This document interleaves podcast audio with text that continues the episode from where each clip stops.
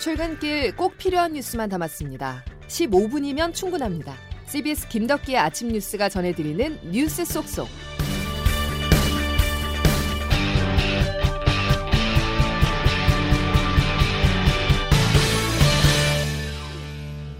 여러분 안녕하십니까. 사월 육일 김덕기 아침 뉴스입니다. 우려가 점차 현실로 나타나고 있습니다. 감염 전파력을 나타내는 감염 재생산 지수가 우리나라 열일곱 개 시도 전체에서 일을 넘어섰는데요. 전국이 유행 확산 국면에 접어들었다는 뜻입니다. 실제로 부산은 사실상 사 차 유행이 시작됐고 인천과 강원에서는 집단 감염이 계속되고 있습니다. 조태임 기자의 보도입니다. 한 달 전인 삼월 십오일 비수도권의 감염자 비중은 이십 퍼센트에 불과했습니다. 하지만 최근 비수도권의 감염자 비중은 사십 퍼센트 수준까지 오르는 등 수도권 외 지역에서의 확진자 수가 급격히 증가하는 모양새입니다. 수도권을 중심으로 확산했던 코로나십구 감염이 이제는 전국 곳곳에서 일어나고 있다는 걸 보여주는 겁니다. 지난 이일 사회적 거리 두기를 이 단계로 격상한 부산은 유흥업소 연쇄 감염으로 인한 누적 확진자 수가 이백팔십칠 명에 이릅니다. 유흥업소 연쇄 감염은 실내 체육센터를 중심으로 크게 늘면서 최근 일주일 동안 부산에서는 하루 평균 오십 명 이상의 확진자가 나와 부산은 이미 사 차 대유행에 접어들었다는 분석이 나옵니다. 이소라 부산시 시민방역추진단장입니다. 바이러스의 전파 속도가 상당히 빨라졌다라는 부분은 어, 실감을 하고 있습니다. 인천에서는 한 치킨집에서 발생한 코로나십구 집단 감염이 어린이집으로 번져 교사와 원생 등 누적 감염자가 열아홉 명에 달합니다. 확진자 가운데 어린이집 원장은 갑작스런 호흡곤란 증상으로 병원으로 옮겨져 치료를 받았으나 어제 새벽 숨졌는데 사망 후에 코로나십구 양성 판정을 받았습니다. 이외에 강원도 평창 지역에서는 장례식장과 관련한 확진자 아홉 명이 추가로 발생했습니다. 씨비에스 뉴스 조태임입니다. 방역을 더 어렵게 만드는 소식도 전해졌습니다. 감염력이 강력한 남아공발 변이 바이러스의 지역 감염 사례가 처음으로 확인됐는데요. 변이 바이러스가 방역당국의 통제권을 넘어선 것입니다. 정은경 중앙방역대책본부장의 말입니다. 변이 바이러스의 지역사회 확산 위험이 지속되고 있습니다. 특히 지난주에는 국내 발생이 이십이 명이 확인이 되었으며 서울 강서구 직장 가족 관련해서 다섯 명이 남아공 변이로 확인이 되어 남아공 변이의 지역 감염 사례가 처음으로 확인이 되었습니다. 이번 남아공발 변이 바이러스가 지역사회에 광범위하게 번진다면 지금까지 개발된 백신을 무력화할 가능성이 있어서 전문가들은 이번 감염 사례에 대해서 깊은 우려를 나타내고 있습니다. 한편 문재인 대통령은 일 차 접종만으로 코로나 감염 효과가 큰 것으로 확인되고 있다면서 일 차 접종자 수를 최대한 확대하라고 지시했습니다. 어제 신규 확진자는 육 일 만에 사백 명대를 기록했습니다. 주말 휴가의 영향인데요. 검사 건수가 다시 늘어난 오늘은 오백 명 안팎의 확진자가 나올 거란 전망입니다.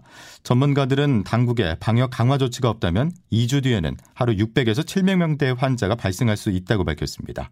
정부의 거리 두기 조정안 금요일에 발표됩니다. 정석호 기자가 보도합니다. 지난주까지 닷새 연속 오백 명대 확진자가 이어지자 방역당국이 사 차 유행이 시작될 수 있다며 제동을 걸어야 한다고 나섰습니다. 환자 한 명이 주변에 몇 명을 감염시키는지를 뜻하는 감염 재생산 지수도 일 점 영칠로 나타나 확산세가 방역당국의 억제보다 강한 것으로 나타났습니다. 정은경 질병관리청장입니다. 지난주에 평가된 감염 재생산 지수는 일 점 공칠로 이를 초과하였기 때문에 현재 오백 명대보다는 더 증가할 수 있을 걸로 보고 있습니다. 이에 따라 확진세가 이어질 경우 다음 주부터 적용될 사회적 거리 두기 단계를 격상할 수 있다는 관측이 나옵니다. 줄곧 사 차 유행을 부정해왔던 정부가 사 차 유행의 갈림길에 서 있다고 발표하고 정세균 국무총리도 방역 대책을 강화할 수 있다고 언급하면서입니다. 여기에 통상 검사량이 많아지는 주중에는 확진자가 차츰 증가하는 추세를 보여 이번 주 확진자는 상향 그래프를 그릴 가능성이 큽니다. 방역당국은 이번 주까지 유행 추이를 살펴본 뒤 금요일쯤 다음 주부터 적용될 사회적 거리두기 조정안을 발표할 예정입니다. 씨비에스 뉴스 정석구입니다. 거짓말한 후보가 시장이 되면 자라나는 아이들에게 가르칠 것이 없습니다. 박영선 후보의 존재 자체가 거짓말 아닙니까? 무슨 그런 말씀을 하십니까? 아니, 후보 안 내기를 하지 않았습니까? 마지막까지 난타전이 이어졌습니다. 사 칠 서울시장 재보궐선거에 출마한 더불어민주당 박영선 후보와 국민의힘 오세훈 후보는 상대방이 거짓말을 하고 있다면서 거칠게 몰아세웠는데요. 오늘도 오 후보의 내곡동 처갓당 의혹을 놓고 공방이 이어질 예정입니다. 내곡동에서 오세훈 후보를 봤다는 식당 주인 아들이 당시 오 후보가 신용카드를 썼는지 여부를 밝히겠다고 씨비에스에 전했습니다. 박지환 기자입니다.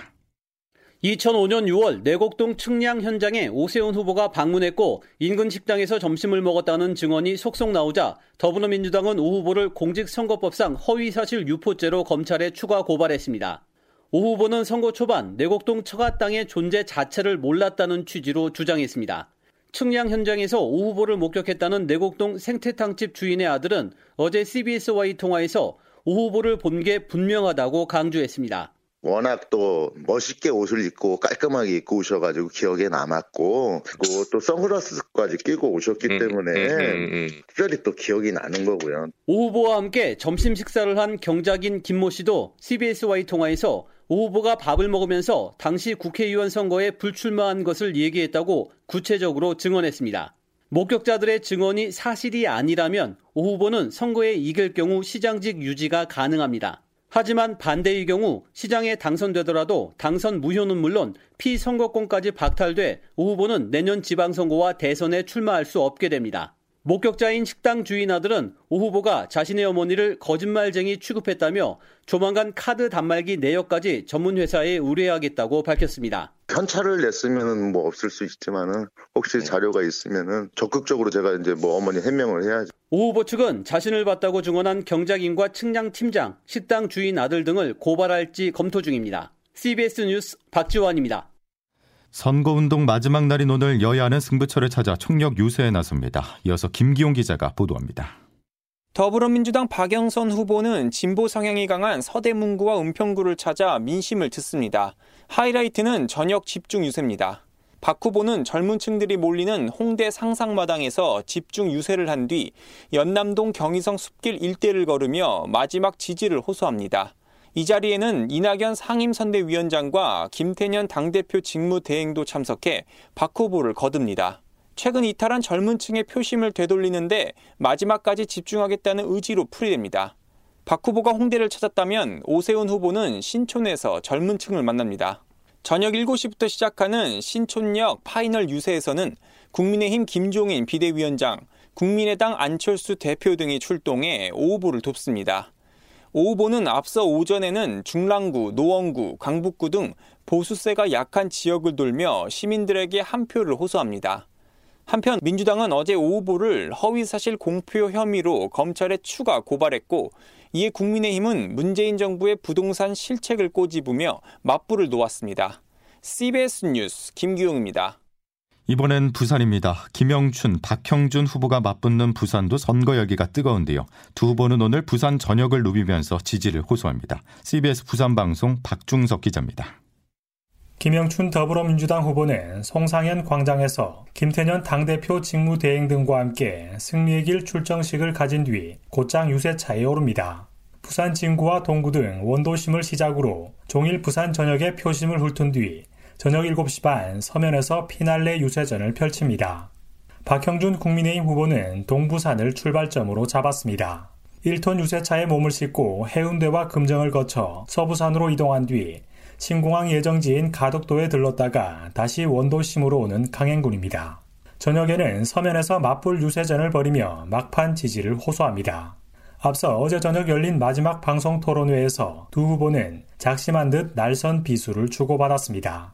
김 후보는 박 후보의 엘씨티 거주를 문제 삼았고 공인을 지낸 사람이 또 공직을 맡겠다는 사람이 어떻게 그런 환경을 파괴하고 해운대를 망가뜨린 그런 건물에 들어가서 할 생각을 하십니까? 박 후보는 민주당이 도를 넘은 흑색 선전을 하고 있다고 맞받아쳤습니다. 조광지천이 우는 하는 것도 도저히 있을 수 없는 일이고요. 이십이 년을 살았습니다, 우리가. 지금 사는 사람이 조광지천이 누가 조광지천입니까? 유례를 찾아볼 수 없을 정도로 거칠게 진행된 부산시장 보궐선거. 이제 하루 앞으로 다가왔습니다. 씨비에스 뉴스 박중석입니다. 다음 소식입니다. 경찰이 엘에이치 직원 땅 투기 의혹 수사에 착수한 이후 처음으로 현직 직원에게 구속영장을 청구했습니다. 경찰은 이 직원이 내부 미공개 정보를 직접 활용하고 주변에도 건네 땅 투기를 야기한 것으로 보고 있습니다. 보도에 임진수 기자입니다. 경기남부경찰청 부동산투기사범특별수사대는 지난 이 일 업무상 비밀 이용 등의 혐의로 현직 엘에이치 직원 A씨를 포함한 두 명에 대해 구속영장을 신청했다고 밝혔습니다. 경찰이 엘에이치 투기 의혹 수사에 착수한 이후 전 현직 직원 가운데 구속영장을 신청한 것은 이번이 처음입니다. 경찰은 A씨와 주변 지인들이 지난 이천십칠 년 삼월부터 서른여섯 명의 명의로 광명 노은사동 인근 스물두 개 필지를 집중적으로 사들인 것으로 파악했습니다. 이곳은 삼 기 신도시 중심에 위치한 핵심 토지입니다. 경찰은 A씨가 내부 미공개 정보를 직접 활용하고 주변에도 건네 땅 투기를 촉발시킨 것으로 보고 있습니다. A씨는 자신의 명의 대신 가족과 친구 등 지인의 명의로 땅을 사들였는데 각각의 구매 시점이 A씨 근무처에서 특정 개발 관련 결정 사항이 확정될 시기와 맞물려 있습니다. 뿐만 아니라 경찰은 A씨가 삼 기 신도시 원정 투기 의혹이 제기된 엘에이치 전북본부 관련자 등에게 광명 시흥 신도시 개발 정보를 건넨 정황도 확인했습니다. 또 시민단체에 의해 투기 의혹이 제기된 엘에이치 전현직 직원 일부도 A씨로부터 개발 정보를 건네받은 것으로 확인됐습니다. 씨비에스 뉴스 임진수입니다. 노원구 세모녀 살인사건 피해자의 이름과 나이가 공개됐습니다. 피해자의 실물은 이번 주 후반쯤 검찰 송치 과정에서 드러날 것으로 보입니다. 차민지 기자가 보도합니다. 서울경찰청은 심의위원회를 열고 노원구 세모녀 살인사건 피의자의 신상을 공개했습니다. 이 피의자의 이름은 김태년으로 천구백구십육 년생, 올해 만 스물네 세였습니다. 범행에 필요한 물품을 미리 준비하는 등 치밀하게 범죄를 계획한 뒤 세 명의 피해자를 살해했다는 이유에서입니다. 경찰은 피의자가 범행을 일체 시인하는 데다 충분한 증거도 확보됐다고 설명했습니다. 그러면서 잔인한 범죄로 사회 불안을 야기하고 국민적 관심이 집중된 사안인 점도 고려했다고 배경을 밝혔습니다. 김 씨는 지난달 이십삼 일 노원구의 한 아파트에 퀵서비스 기사로 위장해 집에 들어간 뒤 작은 딸과 어머니, 큰 딸을 차례로 살해한 혐의를 받습니다. 김 씨는 이후 사흘간 집안에 머무르며 자해를 시도했는데 경찰은 갈증을 느낀 김 씨가 냉장고 안에 술과 음료 등을 꺼내 마신 정황 역시 파악했습니다. 신상 공개 결정은 김 씨의 신상을 공개하라는 청와대 국민청원에 이십오만 명이 참여하는 등 국민적 공분이 큰 상황을 감안해 내려진 것으로 보입니다. 씨비에스 뉴스 차민지입니다. 검찰은 구미 삼 세 여학 사망 사건의 친모로 밝혀진 마흔여덟 살 성모 씨에 대한 수사를 마무리하고 미성년자 약취 및 사체 은닉, 미수 혐의로 석 씨를 재판에 넘겼습니다. 검찰은 석 씨와 숨진 아기의 친자관계가 확인되는 유전자 검사 결과와 함께 석 씨가 홀로 출산을 준비하고 딸이 낳은 아기와 바꿔치기한 정황 증거들을 재판부에 제출했습니다. 하지만 석 씨가 출산 사실 자체를 부인하고 있고 범죄 행위를 입증할 확실한 증거가 아직까지 나오지 않아 재판 과정에서도 치열한 진실 공방이 예상됩니다. 김덕기 아침 뉴스 여러분 함께하고 계신데요. 이제 기상청 연결해 오늘 날씨 알아보죠. 이수경 기상 리포터. 네, 기상청입니다. 예, 오늘 한낮에는 기온이 얼마나 오를까요? 네, 오늘 역시 낮 기온이 이십 도 가까이 오르면서 큰 일교차에 대비하셔야겠습니다. 아침에는 다소 쌀쌀하지만 낮에는 포근해서 체온 조절이 잘 되는 옷차림 하셔야겠는데요. 현재 아침 기온 어제보다 오르면서 서울은 구 도 안팎이고 그 밖의 지역은 영 도에서 십 도 사이로 대부분 영상권입니다. 오늘 낮 기온은 서울과 파주, 원주, 광주 십구 도, 대전과 대구는 이십 도까지 오르겠습니다. 고기압의 영향을 받고 있는데요. 전국적으로 적으로는 아침에 구름이 많다가 오후에 남부지방부터 차차 맑아지겠습니다. 대기 중에 미세먼지 농도는 일부 경기 남부와 충남 지역의 경우 오늘 오전까지 나쁨 수준을 보이는 곳이 있겠지만 오후부터는 보통 수준을 회복하겠습니다. 당분간 뚜렷한 비 소식은 없는 가운데 건조한 날씨가 이어지겠는데요. 낮과 밤의 기온차 큰 날씨가 계속되면서 건강관리에 유의를 하셔야겠습니다. 이번 주 후반까지 낮에는 예년 이맘때보다 포근한 날씨가 이어지겠습니다. 날씨였습니다. 반가운 소식이 무척 드물다는 생각이 드는데요. 그래도 오늘은 전국의 미세먼지 농도가 좋음이나 보통 수준을 보이면서 공기가 깨끗할 거란 소식이죠. 상쾌한 아침 공기 맞으시면서 힘차게 하루 시작해보시죠. 화요일 김덕기 아침 뉴스 여기까지입니다. 내일 다시 뵙겠습니다. 고맙습니다.